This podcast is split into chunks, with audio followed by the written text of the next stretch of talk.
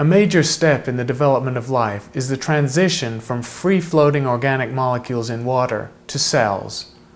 Biology cannot develop without some form of compartment or membrane to concentrate chemical reactions and protect the entity from the environment.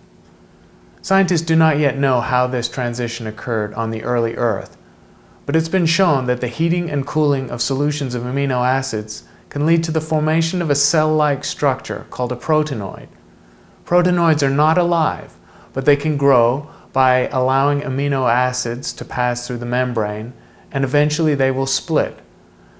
They also can store energy in some cases by storing a voltage across their surfaces. So proteinoids and other similar entities may have been the precursors to cells.